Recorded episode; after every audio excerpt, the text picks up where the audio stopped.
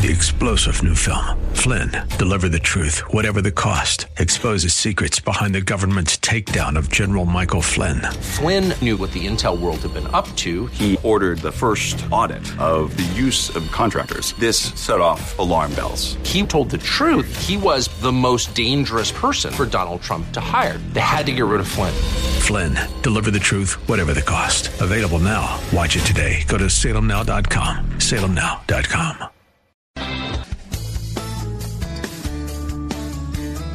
This is the Word to Stand On for Life with Pastor Ron Arbaugh. The word sharper than any two-edged sword, and it cuts deep into my heart. The Word to Stand On for Life is a radio ministry of Calvary Chapel in San Antonio. A live call-in show here to help you answer your questions about the Bible and how to apply the Word to your daily life. For more information on Calvary Chapel, visit our website, calvarysa.com. Get your Bible questions ready and call in now to 210-340-9585. It's The Word to Stand On for Life with Pastor Ron Arbaugh.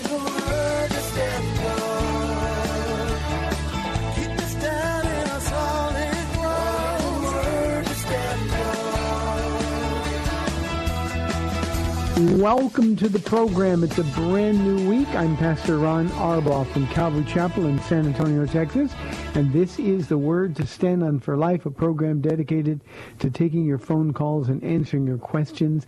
Actually, we get more questions via email and text by now, but we love your phone calls. It makes the program go a little bit faster and certainly more interesting with you talking instead of just me. Our phone number for your live calls is area code 210-340-9585. That's 340-9585. If you're outside the local area, you can call toll free at 877-630-KSLR. That's 630-5757. You can email questions to us by emailing questions at calvarysa.com. You can also use our free Calvary Chapel mobile app. If you're driving in your car, the safest way to call is to use the free KSLR mobile app with your hands-free feature. One button, call now, and you'll be connected directly to our studio producer. One more time, 340-9585. Because it's Monday, we always have a bunch going on. Ladies, tonight we continue our Sweet Summer Devotion series here at Calvary Chapel. Tracy Nugent is the lady to pray for tonight. She will be sharing her heart. Tracy has been with our church, her and her husband Gary and Isaac, their son, and by the way, her parents as well. For Tracy and Gary have been here for probably 21, if not 22 of our 23 years. So I'm curious to see what she's going to have to share tonight. But that's the Sweet Summer Devotion series at 7 o'clock. We also have, of course, Men's Bible Study, Youth Bible Studies, High School, and our Junior High School Bible Study, so you can bring the whole family. And for kids younger than junior high, we have childcare available as well. So that's tonight at 7 o'clock. Ladies, you can live stream it at calvarysa.com if you are unable to get here. I hope you had a great day in church yesterday. We did here. It was busy. It was packed. And that's always a really, really good thing. So getting ready to start a new week. August is coming up. Don't tell Paula I told you, but her birthday is a week from tomorrow, I think. Her birthday is Thursday. Is it this Thursday? Yeah. Oh, okay. Her birthday is Thursday on the Date Day edition. Wow, I wasn't going to miss it, but I thought it was a week from tomorrow, but oh well. Let's get to some questions that have been sent in. Here is a question that I had since early last week, and I'm sorry, Anonymous, I just lost it sort of in my email inbox, but we found it. Anonymous question is, what is the purpose of the red heifer in the Old Testament? This red heifer has been lied about and spoken about and just amazing thing, the number of different theories there are. There are so many unique factors regarding this animal for sacrifice. Its prophetic value has already been fulfilled. There are people who try to portray it as though it's not been fulfilled. This was a female instead of a male. This female could never have been pregnant. That means she would have been pure. It had to be red in color, and it would be sacrificed away from the tabernacle outside the camp. Now, already, those of you who know your Bibles are getting an idea of what the value of this red heifer and the offering is all about. It's a picture of Jesus Christ. Usually, it would be only the male that would be sacrificed in the other offerings. But this one was slaughtered by somebody other than a priest. Additionally, the blood was not collected, but it was poured out before God.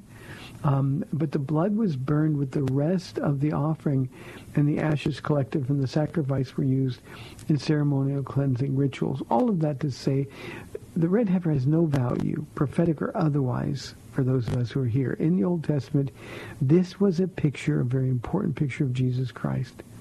The red color points to the blood of Jesus that washes away our sins. This is why the animal, of course, had to be perfect and without spot or blemish, because Jesus, of course, was. The sacrifice was fresh. The animal had never been used in service. The animal had never been yoked. So the idea there was pointing to the greater sacrifice to come. So that really is the only value in this sacrifice at all. Red heifers are being, still to this day, red heifers are being bred. There are people out searching for the perfect one. But the sacrifice has been fulfilled. So I hope that helps, Anonymous. Sorry that it took me so long to get to it. Here is a question from our email inbox from Carl. How do you prepare for your sermons in terms of steps you take to get proper context, background, information, and outline? Carl, I'm going to do two things. I'm not going to try to drag this out because most people aren't interested in how I do something. But I'm going to do it the way I used to do it and the way I do it now. I've always been a voracious reader. Now that I'm visually impaired, it's really, really difficult for me to read. It's just arduously long and difficult. But I'm a big reader, and fortunately, the Lord gave me a mind. I can retain what I read, so I could read several things at the same time. But the idea was always to prepare, to find out not what I had to say, not what people in commentaries have to say, but Jesus, what do you want to say to the people that you love? So the way I've always done it is read the passage over and over and over and over and over. Now today, Paula reads the passage to me repeatedly. I do 3 Bible studies a week, Carl. I do 3 Sunday services. I do a Wednesday Old Testament study and then a different New Testament study from Sunday on Friday night. So I've always got this reading going on, and Paula will read something repeatedly. Today, for example, we're going to be in Luke chapter 5 this coming Sunday. And I had to read the passage that I'm going to be teaching 3 times, one out of the New Living Translation, the other out of the 84 NIV. I want the Word to be circulating in my heart and in my mind. It used to be when I would sit down at a keyboard, I would just take the outline, just the verses, and as the Lord was speaking to my heart, I'd read them, and then I would always think application, Carl. What do you want me to do with this? I want the people to be able to use it. After I'd get to that point, then I would spend some time in some commentaries that I knew and knew they had value. And once I make sure I'm not off the beaten path somewhere, then it really boils down to the last few days before the message of just trying to be sure that I'm saying what God wants. I don't ever try to give everybody all the information, but I want to, what does the Lord want our people to hear?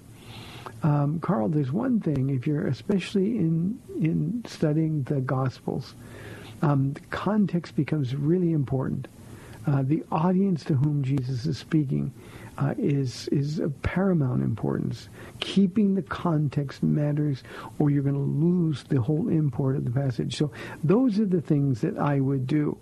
Now, the reason I said I'd do the second part is because I don't have to do all that work anymore. I've got my own personal commentaries on every book in the New Testament and most of the books in the Old Testament.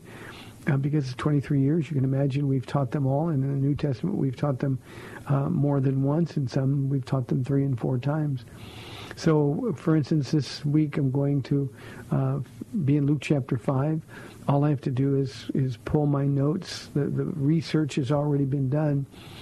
So then it's just really nothing more than a matter of getting the Word in my mind and in my heart, and then just trying to pull out of it what God wants. One other thing, Carl, and then we'll move on. We do 3 Sunday services here, and every service is different. I've got the study written out. I've got my notes before me, but because I'm visually impaired, I can't see them. Really, that's nothing more than a guide for me. And when I'm doing the Bible study, I'm trying to be open to what the Spirit wants to say. For instance, 3 services yesterday, I used the same set of notes, but all 3 services had different elements in it. And I do that because I feel like there's different people in the audience. God knows who he's speaking to, what he wants to say, and I want to be sure that they hear what God wants them to hear. So the studies are never identical. Sometimes I'll go off on a tangent in one study and not in the others. But most of the time, they're similar, but different application elements. Carl, for me as a Bible teacher, the application is sort of the dessert. I want to know, the people know what it says, what it means, but then I want them to be able to use it when they get home. When they leave the Bible study, I want them to say, wow, I learned something about how to live my life with Christ. So that's how I prepare for them now. It's much easier now than it was when it would take me hours and hours and hours and hours to prepare for a single Bible study. If it took me that long today, Carl, I wouldn't be able to do the 3 different studies that we do each week. So I hope that is a little bit of what you're hoping for or looking for. Let's go to our friend in San Leandro, California, Tanya. Thanks for calling. You're on the air. Hi, Pastor Ron. Happy Monday to you. Off to a good start. Thank you. It is. Thanks. Wonderful. I'd give Mama Paula my love. I know she's listening. So, hi, Mama Paula. Don't forget to tell her happy birthday Thursday. Oh, I will. I will do that for sure, without a doubt. I love her, Pastor Ron. I have a question, and this is another one of the tragedies of being unequally yoked. I came alongside a couple. The husband is saved, and the wife is not, and they are experiencing. He is trying, obviously, to share our Jesus with his spouse, his wife, and they are struggling in the sense of financial responsibility. From her standpoint, she'll say he's controlling because of money. He controls the money. From his standpoint, he'll say, if I let her run rampant with the money, we'll be broke. I understand that as a believing couple, I love when you say, a couple can choose never to argue again if they agree with God, and I believe that. And but when the couple is unequally yoked, and again, as a warning for anybody listening, how can I best minister? I'm trying to obviously appeal to the believer, the husband, about the responsibilities, the oneness. But when it comes to finances, how do you have any? I'm trying to really help them. Is she worthy of another chance? Yes, she did almost run them into substantial debt. But it's that, she says, when is he going to let me prove that I have changed? And, of course, he's very apprehensive, almost losing everything. What's the best way to minister to a couple in this situation from the godly perspective? And I will take your answer off the air. I just really wanted to get some good godly counsel. Yeah. Tanya, thank you. This is, and Tanya issued the warning, and this is why the Lord so desperately warns us against unequally yoked relationships. These are problems with no solutions. And I'm not going to be a whole lot of help here, Tanya, because the Bible means it when it says, how can two walk together unless they agree to do so? That's Amos 3:3. And we've got a couple here who've never agreed to walk together. I think there are consequences to terrible decisions. I think this is one of those times when husband and wife need to go to a budget counselor, not a godly counselor. She's not going to listen to godly counsel, but to a budget counselor. There's some great stuff now. The name, and this guy's with Jesus now, but the name's Larry Burkett. He's still got some really good stuff online that a husband and wife can sit down and agree to, and then the budget just requires discipline, and discipline then takes away any need to say, well, when can I start proving that? It's what a husband and wife has to do. Let's sit down, determine our goals. What can we do with the money that we make and the obligations that we have, and how can we get out of debt, and how can we do those other things? And budgeting is an absolute essential in the world that we live in, especially where you're from in California, when everything is so expensive. Now, on the other hand, if she is working, that's one of the other issues with people that live in California. It requires two incomes almost always. That's how expensive things are. And obviously an unbelieving woman who is not yoked together with her husband in terms of the direction that they're going, she's going to want to have the ability to spend some of the money that she's working for. There's either going to be agreement or there's not. He needs to be cautious because she almost ruined him once, but at the same time, he needs to understand that she doesn't share any of the same values. And, the way to win her heart is not to give in to her, but at the same time not to dictate to her. The way to win her heart isn't just to tell her about Jesus, but to show her Jesus.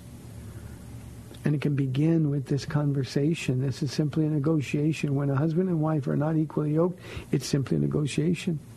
You want to spend more money. You almost broke us one time. How can we accomplish this to make sure that you don't make those same mistakes, to be sure that you've changed, and at the same time understand that our views on money are never going to be the same? A woman who feels like she is being controlled by an overbearing husband with regard to finances is eventually going to run away.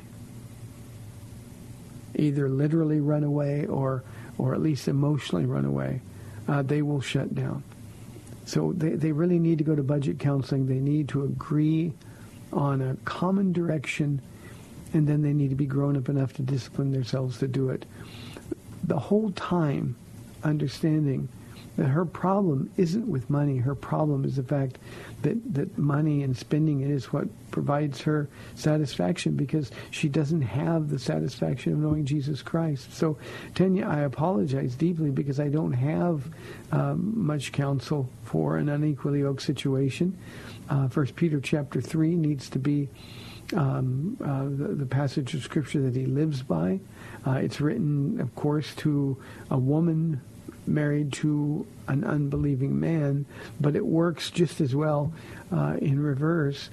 And he needs to understand that his goal is to be responsible, to care for her, and to exercise leadership in the home, at the same time understanding that they're not going in the same direction, and there just isn't any easy solution. In fact, there's no solution at all for people who are not going in the same direction. So again, Tanya, I apologize. That's not much help, I realize. If I were counseling that couple, that's exactly what I would tell them. If they were in my office right after this program, I would tell them that there's no solution because you're both walking different directions. And I would point out the obvious things that obviously, unless you're walking the same direction, you're never going to be on the same road. You're never going to hit the same destination. And I would use that as an opportunity to share Jesus with the unbeliever. I'd try to tell her how blessed she really is by having a man who loves Jesus, a man who's responsible, who's watching out for her future and her security. But to expect her to understand apart from Christ just isn't going to work. So, Tanya, I'm really sorry. There's just nothing much more that we can do. 340-9585 for your live calls and questions. Here is our next question from Darlene from our email inbox. How do you know what is prophetic in the Old Testament, which was fulfilled in the New Testament or has to be fulfilled, or what applied to Israel? I've been told that there are no more prophecies to be fulfilled till the second coming of Christ. Darlene, let me deal with the last sentence first. There are some prophecies that have to be fulfilled before the second coming of Christ. There are no more prophecies that need to be fulfilled before the rapture of the church. The church is going to be raptured. The Great Tribulation is going to begin. So the prophecies of the rapture of the church, the many, many Old Testament pictures of the rapture of the church, those are the kind of things that have to happen before the second coming of the Lord in judgment. But in terms of the rapture of the church and the beginning of the Great Tribulation, there's literally not a single unfulfilled prophecy. So I hope that distinction is clear.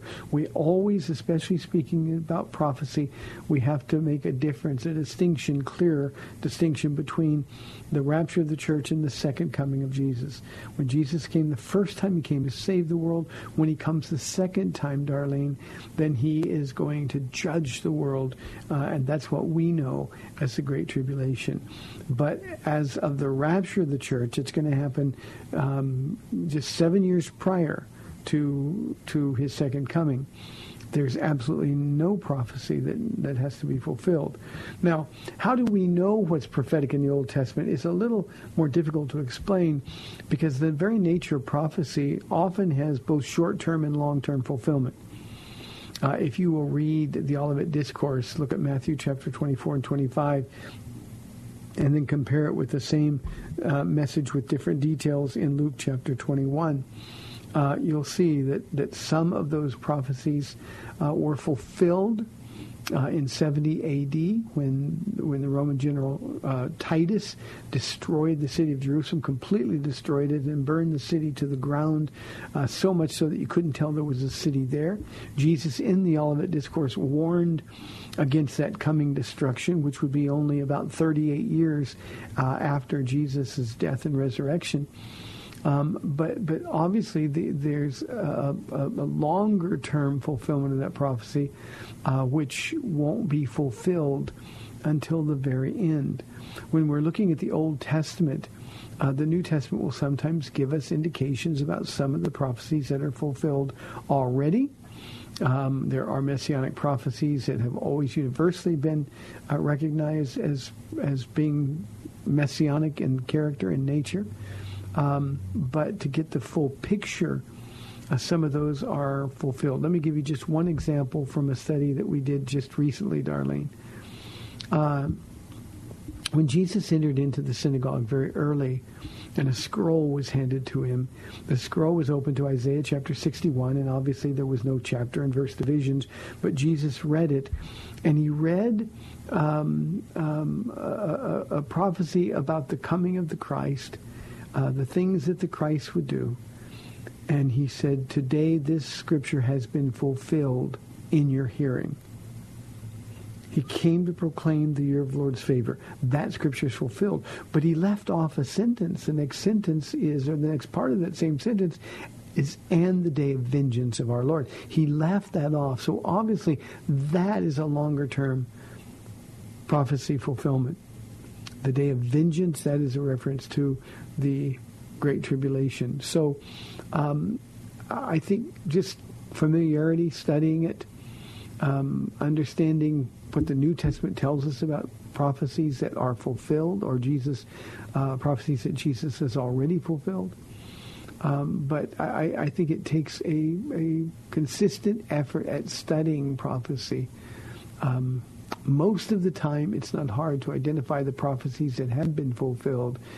But again, like in the Isaiah 61 passage, it's cut off. The prophecy of Daniel chapter 9, the 70 weeks of Daniel. We know that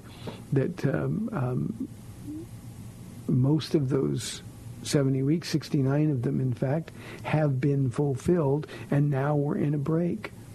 The 70th week of Daniel will be fulfilled, but it won't commence until the Great Tribulation begins. So I hope that kind of gives you a sketch.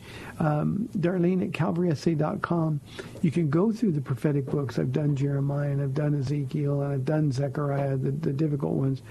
And repeatedly through those, we talk about scriptures that have been fulfilled, and then the long-term fulfillment of prophecy. Daniel is another good book. Thank you, Darlene. 340-9585. We've got 30 minutes left in the program. You're listening to The Word to Stand On for Life. I'm Pastor Ron Arbaugh from Calvary Chapel in San Antonio, Texas. We will be back in 2 minutes.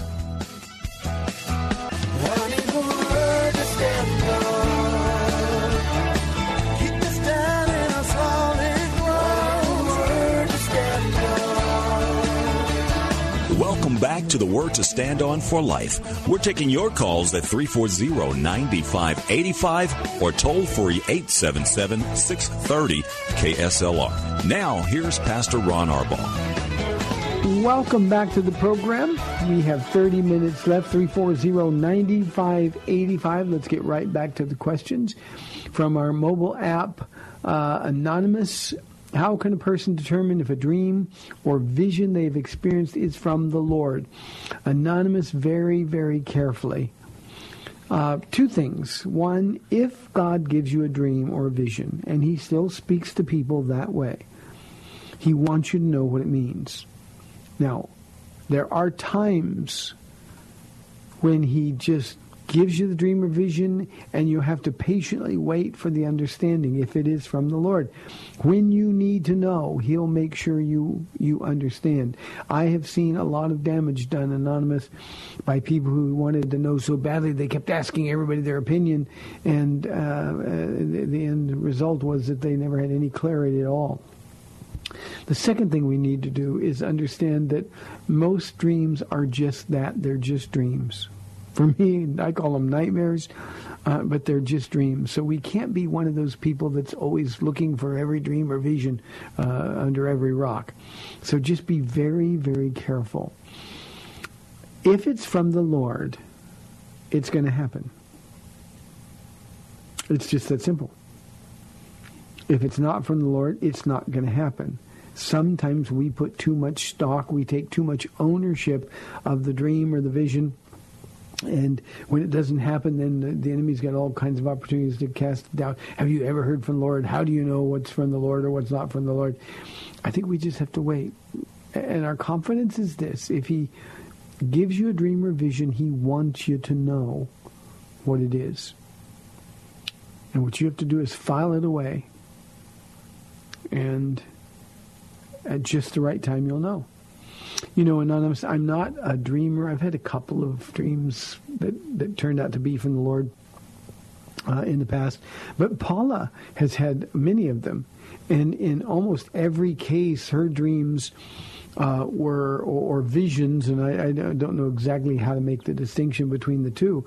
But in most of the cases, her dreams or visions were about things that were going to be happening.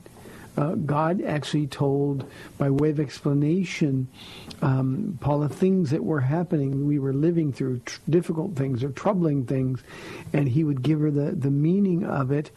But we wouldn't really understand clearly the meaning of it until years had gone by.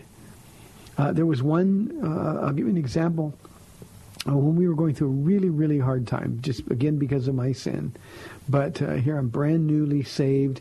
Everything is hard. We've lost everything.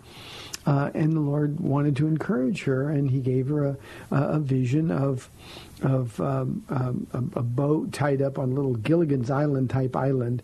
There were two palm trees, and tied up on each end of the boat from a palm tree, there was this boat, and I was walking from one direction, and she was walking to the other direction. We both untied our end and got in the boat together and began to sort of sail off. And in the process, Paula pointed and looked at the shore, and there were people following us. People jumping in, they were running after us, swimming after us. Lots of people were on the shore, kind of wanting to come but afraid to come. And it was such a beautiful picture of the work that God was doing, bringing us together in this work that we call Calvary Chapel. But it took a very long time for either of us to understand what God was trying to say. So that was one of the dreams or visions that needed to be filed away. So if God tells you something, it's something you need to hear, but it's also something he wants you to understand. And so you ask, and that's going to require time in the Word. It's going to require time in prayer. Don't be in a hurry to try to determine what's from God, what am I supposed to do. Be very patient with those dreams. If you look at the Old Testament, when dreams are literally everywhere, visions are everywhere, in most of those dreams and visions, God would have to later send an explanation. Most often, the people didn't know at the time they received the vision or had the dream. They didn't know what it meant, but God would explain it at just the right time. So just be careful not to be a, I had a dream, so I'm going to change everything kind of person. Just wait for the Lord to kind of give you the direction. He'll do that at just the right time. I say that to you, and I'm impatient. I think most of us are. But we learn very quickly not to put pressure on ourselves to be right. Here is a question from Casey from our email inbox. You often hear people say that Christians are not supposed to judge others, and Matthew 7:1 is quoted. Is this true? What's a proper understanding of what Jesus was speaking to in Matthew chapter 7, verses 1 through 6? Casey, verse 1, judge not lest ye be judged by God, is the most well-known verse in the New Testament among unbelievers. Even unbelievers have that verse memorized. So let me start with what this verse cannot mean. It cannot mean that Jesus is calling us to universal acceptance of any lifestyle or teaching. When we tell somebody by looking at their behavior, what you're doing is wrong, don't judge. The Bible says don't judge. That's not what Jesus means. We have multitudes of scriptures that tell us we're supposed to examine fruit. We're supposed to look at lifestyles. We're supposed to point out sin. So it cannot mean that Jesus is calling us to accept any type of lifestyle or teaching. I've heard people even say, some of them sincerely religious people, some of them professing Christians, say that we judge other people. We say that Christians are the only ones who are going to get to go to heaven. Well, that's what Jesus himself said, so that's not judging. So what we've got to do is understand that instead of judging people's hearts, our responsibility is to tell them what God says about their behavior. We point out sin in people's lives so they have a chance to recognize that what they're doing is wrong. Now, to a lot of us, it sounds silly because we think, well, everybody knows what they're doing is wrong. But I cannot tell you how many people, women especially, Casey, that have come into my office. They're in a relationship, a physical, sexual relationship with somebody they're not married to, and they never knew it was wrong. And I mean, sincerely, they never knew it was wrong. They've grown up in homes where even the parents encouraged it. So we point out sin to give them a chance to identify what their sin is and repent from it. Then we give them God's Word, and when we give them God's Word, God is the one who's judging. Make no mistake, he's the one qualified to judge. We're simply reporting what God says, and God has given us a standard by which to measure behavior, not only ours, but others. It is God the Holy Spirit who makes them feel like they're being judged, and that's just Jesus calling them to himself. So it cannot mean that we just have to say, okay, that's we accept. We just say, no, the Bible is the standard. When we confront somebody in love, it has to be okay with this case, even when we're unfairly accused of being judgmental. That's just the way it's going to be. And what we have to do is be comfortable enough, being obedient to what Jesus told us to do, that we understand that people are not going to receive what we have to say. They're not going to like us very much sometimes. And that has to be okay. So that's what he's talking about. Now, chapter 7, just so that you can get some context, is sort of the ending of the Sermon on the Mount. And so all of what came before is sort of summarized in chapter 7, and that's what it's being talking about.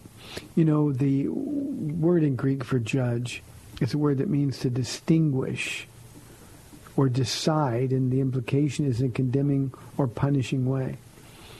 That means we're to discern right from wrong, but remember this, Casey, we're never to judge the heart or the motive behind the behavior. Just identify sin and tell them. Hope that helps. Thank you, Casey, very, very much. Here is a question from our email inbox from Drew. Oh, good to hear from you again, Drew. Haven't heard from you for a while. Pastor Ron, I know there are examples of people exercising free will when called by God. Abraham and Moses are probably the best examples. What is somewhat bothersome is the beloved Apostle Paul. His calling to serve Jesus seems to have been forced against his free will by the Damascus Road experience. We can assume that if he had not been blinded and forced to the ground, he would have stayed the course of persecuting those who joined the first Jesus movement. Do you see my point? Well, Drew, I don't, and I guess I can understand where you're coming from. But this is such an important conversion experience, and we're given the detail, with such precise detail, in fact, that the explanations are made to us based on what we see. When Paul, Saul of Tarsus, was apprehended on the road to Damascus, what blinded him was seeing the glory of God. He saw Jesus.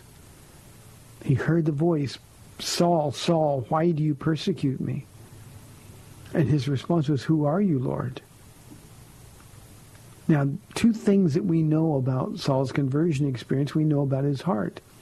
That Paul, when he was Saul, when he was zealously persecuting Christians, was doing what he really and sincerely believed to be the right thing. He was really seeking God and thought that he was serving God. He said he was zealous, but his zeal was without knowledge. But the idea is, because God is a rewarder of those who earnestly seek him, and because Saul thought he was doing God's work, God made it very clear to him that it wasn't. But make no mistake, Saul still had to make the choice. Now, this is an instance where God does what he has to do to accomplish his will in our lives. Saul had to get to the bottom. Saul, when Jesus said it's hard to kick against the goads, isn't it? It indicates that Saul has been fighting, resisting the work of the Holy Spirit for a very long time. I personally think, Drew, that he began resisting the drawing of the Holy Spirit to him right after the death of Stephen. I think when Saul of Tarsus heard Stephen say, "Lord, lay not this charge to their account," because Saul would have been one of those people at the cross at Calvary when Jesus was on that cross. He would have heard Jesus say, "Father, forgive them, for they know not what they do." And when he heard Stephen say the same thing, different words, but the same thing, that's when Saul began resisting, kicking against the goads of what the work the Spirit of God was doing. And on his road to Damascus, Syria, He had to come face to face with Jesus himself, the risen Christ. And then he made the right choice. What do you want me to do, Lord? And he told him to go into Damascus. The man named Ananias would come to him, and you know the story. But he had free will completely. Circumstances sometimes have to crush us to get us to that most desperate point. And when Jesus said, "Why do you persecute me?" what he was saying was to Saul, who will become Paul, what he was saying is, look, you've been chasing me, you've been persecuting me, but really you've been running from me. You know I've been knocking at the door of your heart. You know how hard this has been. And Saul at that point could do nothing but agree. Now, my conversion experience, Drew, wasn't anything like Saul of Tarsus, certainly not as dramatic or anticlimactic. But what's really important for us to understand here is that every one of us, God will take to the place we need to be so that we can make the right choice. That doesn't mean we always will, but we can make the right choice, and certainly he did. So I hope that helps, Drew. Good to hear from you again. Thank you for calling. 340-9585 for your live calls and questions. Here is a question from Gary. Pastor Ron, where do you draw the line between essential doctrines and non-essentials when it comes to dividing people? Gary, I draw the line. The essentials, of course, are those things that deal with the character and the nature of Jesus Christ. We had a lady come to the church not long ago who was upset, loudly upset, because she, in terms of asking questions, she came looking for a fight, but she wanted the opportunity to shout out in the parking lot and in the church that her Jesus-only doctrine, that Jesus was the Father and Jesus was the Holy Spirit. Otherwise, they would be three gods, and this was heresy. Her understanding of God is an essential. An essential is the virgin birth of Christ. The essential is that he lived, he died, he rose again. The essential is, as I said a moment ago, one God manifest in three persons. So those are the things where the line has to be drawn. The non-essentials, we want to give people more liberty. Our tongues for today. What about the gifts of the Spirit? While I can make a very strong case for what we believe, I can have fellowship with somebody, and I'm sure there are people who come to our church who don't believe the gifts of the Spirit are for today. They're wrong, but that's okay. We can still have fellowship. Now, when I draw the line, when it comes to people in our church, is when it comes to bad teaching that causes people harm. We have a lot of people in our church who have come out of the Word Faith movement, and they have been so damaged by it. Those who claim their healing.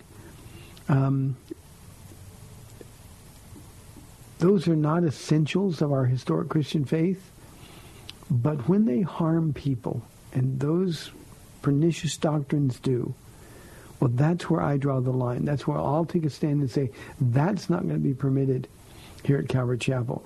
You cannot tell people here that this is the truth because it harms them. So the essential doctrines, we need to have complete unity on the essentials. I mentioned some of them, there are others, but those are the things that deal with the character and the nature of God. When we start changing who Jesus is, well, that's when we're compromising essentials of our faith. When it's just bad teaching, what we like to do is give people a chance to sit around for a while, Gary, learn, listen, and then be able to rightly divide the word for themselves. But believe me, I'm a pastor, and when somebody comes in and they're going to spread false doctrine that can hurt the sheep that God has given us, well, that's when I'm going to have a really difficult time with them. So that's where I personally draw the line. Thank you, Gary. Good question. Here is a question from Mary. I've been married 8 years We've been having a lot of problems. I no longer wish to be married to him.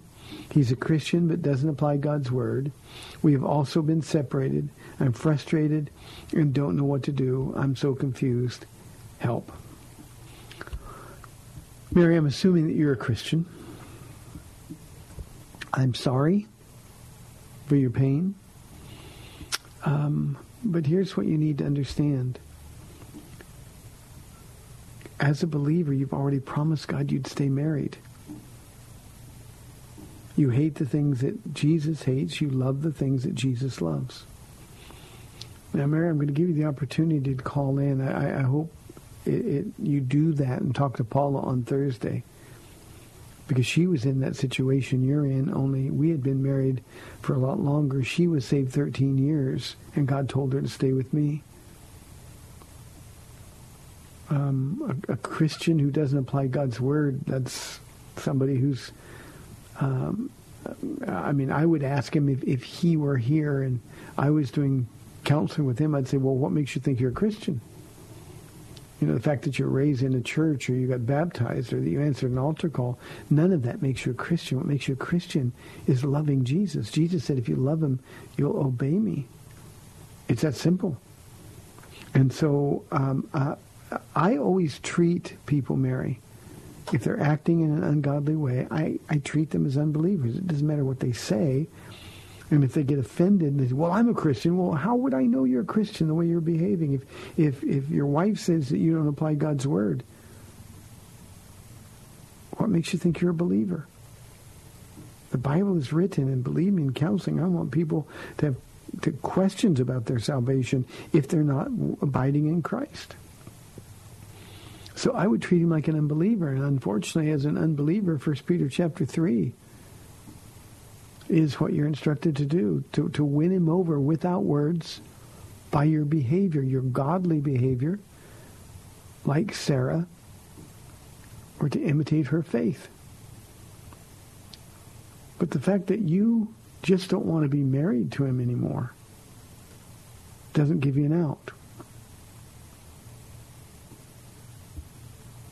Go to your pastor, get some counseling, but understand that you promised Jesus you'd stay married. Now, if he's cheated on you, that violates the marriage covenant. You have an out. But remember, as a believer, we're not looking for outs. We're supposed to be looking for ins.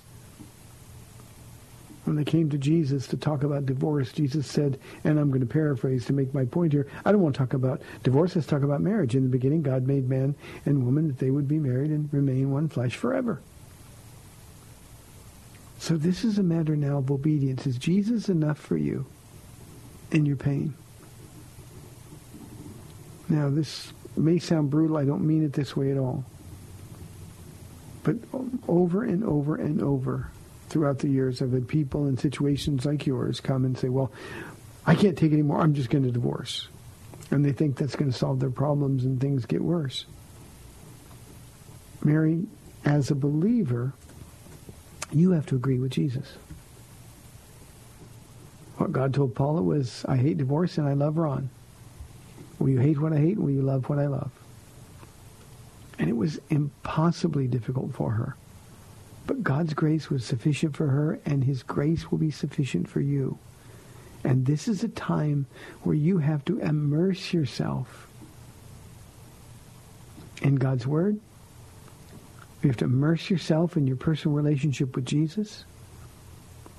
And treat your husband like an unbeliever. And when I say that, I mean win his heart by being the godliest, most loving wife in the history of the world.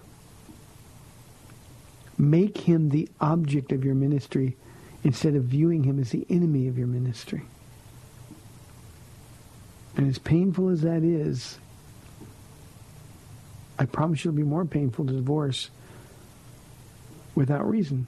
The Bible says that Jesus speaking, that Moses permitted divorce because of the hardness of men's hearts. Well, because of the hardness of our hearts, we still break promises to Jesus regarding marriage all the time. We think, well, that's going to be okay, I'll be happier. But if you make that decision, then you've got to remain unmarried. That's the consequence. of your behavior? So these are tough questions. But now your choice is, are you going to choose Jesus' side? Or are you going to take the easy way out just because you're uncomfortable? So instead of complaining that he doesn't apply God's word, you make sure you do. And Mary, as I say this to you, I am completely 100% aware of how difficult and painful this is, and I'm truly, truly sorry. But the only answer is and always has been obedience. In a marriage like yours, God is looking for one of the professing Christians to represent him in his home. His home, not yours, his. And he's asking, will it be you? And so that's what you're confused about. One other thing, don't look for people who will tell you, oh, God wants you to be happy, get a divorce. Things will be better if you get rid of him. That will lead to nothing but more pain. So I can end your confusion. Commit to staying in the marriage. Get so close to Jesus, closer than you've ever been before. And let him be your husband for a while. And here's what I can promise will happen. Jesus will begin, when you're being obedient, when you're all in this, Jesus will turn his attention to your husband. And if he really belongs to Jesus, then his situation will be impossible. You just can't run away from God. I know, I tried. I'll be praying for you, Mary. If this is really hard to hear, please consider prayerfully calling the show on Thursday and let Paula minister to you. I'm sure that she'll encourage you. That's all we have for today. May the Lord bless you and keep you. Remember, Sweet Summer Devotions tonight at 7 o'clock. Tracy Nugent is the lady to pray for. You've been listening to The Word to Stand Up for Life. I'll be back, Lord willing, tomorrow on AM 630, The Word. We'll see you then. God bless. Thanks for spending this time with Calvary Chapel's The Word to Stand On for Life with Pastor Ron Arbaugh. The Word to Stand On for Life is on every weekday afternoon at 4, and Pastor Ron invites you to find out more about Calvary Chapel at calvarysa.com. The Word to Stand On for Life was sponsored by Calvary Chapel of San Antonio.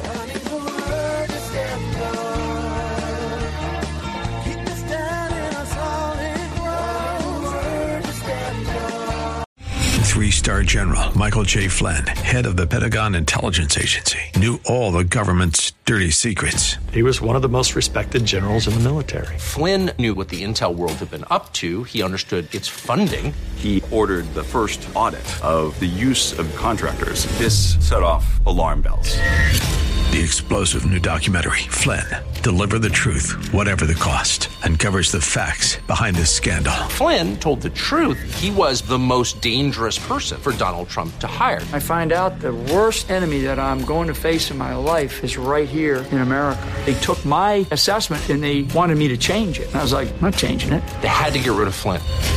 With in-depth interviews, archival footage, and never-before-seen personal records of the man behind the headlines. I just felt like I was drowning. Flynn, Deliver the Truth, Whatever the Cost. Available now. Watch it today. Go to SalemNow.com. SalemNow.com.